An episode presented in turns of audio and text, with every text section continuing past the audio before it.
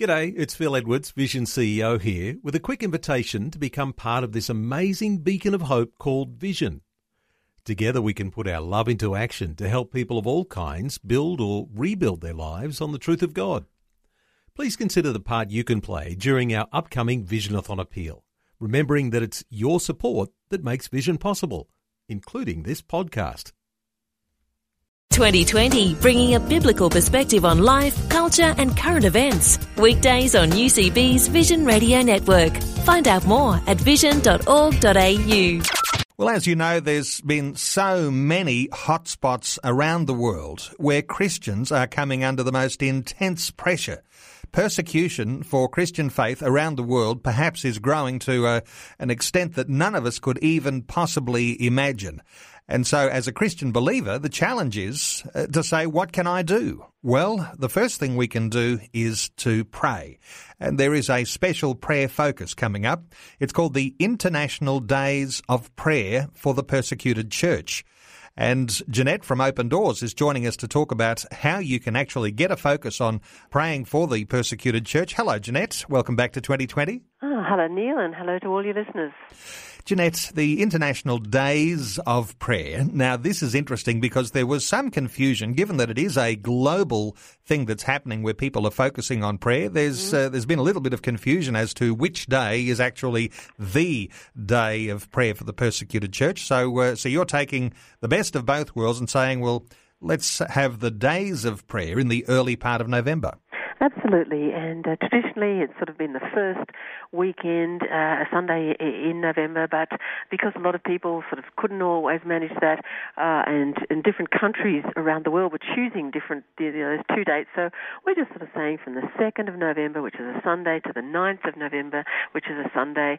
Um, and the call really is for believers to do this together. This isn't necessarily a, a personal prayer time, but uh, in your churches, in your in your Bible study groups, in your prayer groups, and and what we're offering are some resources to help you focus. And, and it is it is an international day of prayer. There are people going to be all around the world praying, and it's that sense of, of, of unification, a unified stand.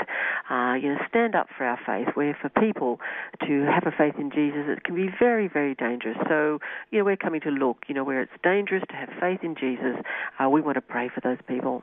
Now, Open Doors is uh, the champion of the ones who are in most danger. If I were to reflect for a moment on the World Watch List and the 50 countries that you have on there that uh, have uh, regimes that mm. in some way persecute Christian believers, and some mm. obviously towards the top are the worst persecutors.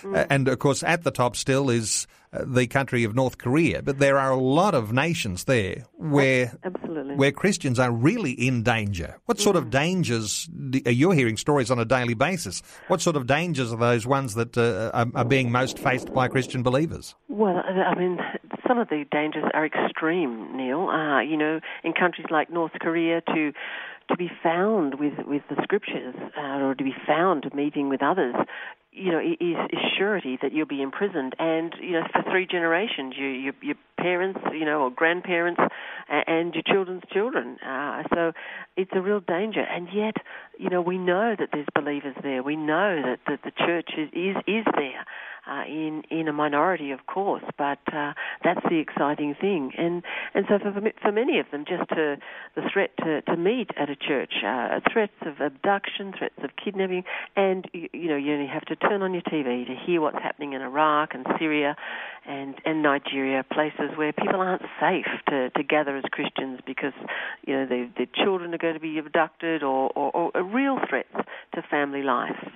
And for me personally, having visited on my secret visit to the Middle mm-hmm. East uh, earlier this year and and largely facilitated by uh, Open Doors, which was just a wonderful, humble privilege. But having had some level of first-hand experience of what people are going through uh, in some of these nations and recognizing Syria as being uh, the biggest humanitarian disaster mm. that's happening on the face of the earth, what we're seeing on our TV screens in mm. northern Iraq, these sorts of things, if, if we don't keep, I guess, bringing them to the front of our minds and, and encouraging believers to pray, uh, we could assume that things are going well around the world, but it's not the case. This yeah. is a very dangerous world. And, and it's, it's praying for, for the churches that are actually supporting all those people that have had to flee. You know, up in Erbil, the northern part of Iraq, you know, there's many churches that Open Doors is, is actually working with in order to, to look after all those people that have fled from their homes because of the, you know, the brutality uh, that ISIL is, is, is bringing into those areas.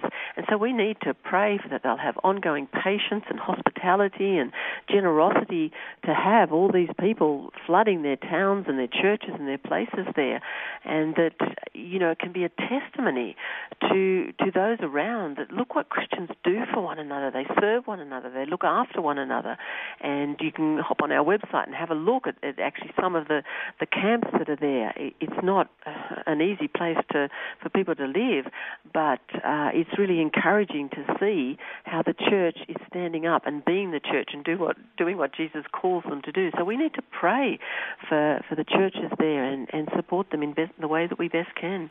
Jeanette, I suspect the number one question that Christian believers have when it comes to prayer for the persecuted churches is the question how do I pray? Mm. Tell me about the resources that mm. you have available to help people to understand what's going on so that they can pray effectively for the persecuted Absolutely. church. Absolutely.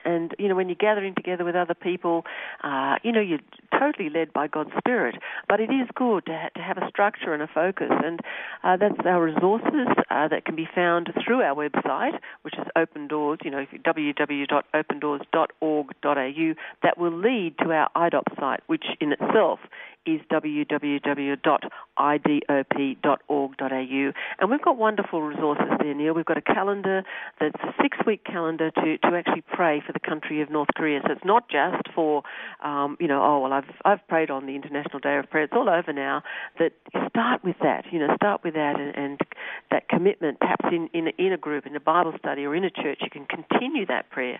But start with that. We've got a, a PowerPoint that really will really help people to pray specifically for countries like a, you know, Iraq and North Korea and Nigeria and India, uh, places that you might not think, well, what, what will I pray? What happens there? And we've got further resources of other stories of, of people and their lives and, and specific things to pray. And also ideas for running IDOP in your church. You might suggest to break up into small groups. You might suggest to have a time where you sing songs quietly just to identify. That's what has to happen to many people. You know, we go to our churches and do we sort of really appreciate the freedom that we have to, to sing? We can have windows open and it doesn't matter if the car park's full. For some people, uh, you know, they have to be very, very careful in meeting together. So uh, there's a, a great lot of resources there. There's a DVD that'll actually sort of just a two, two minutes, three minutes long, so you can show that in your church. That gives a, you know, a poignant view of, of what's happening in the persecuted church.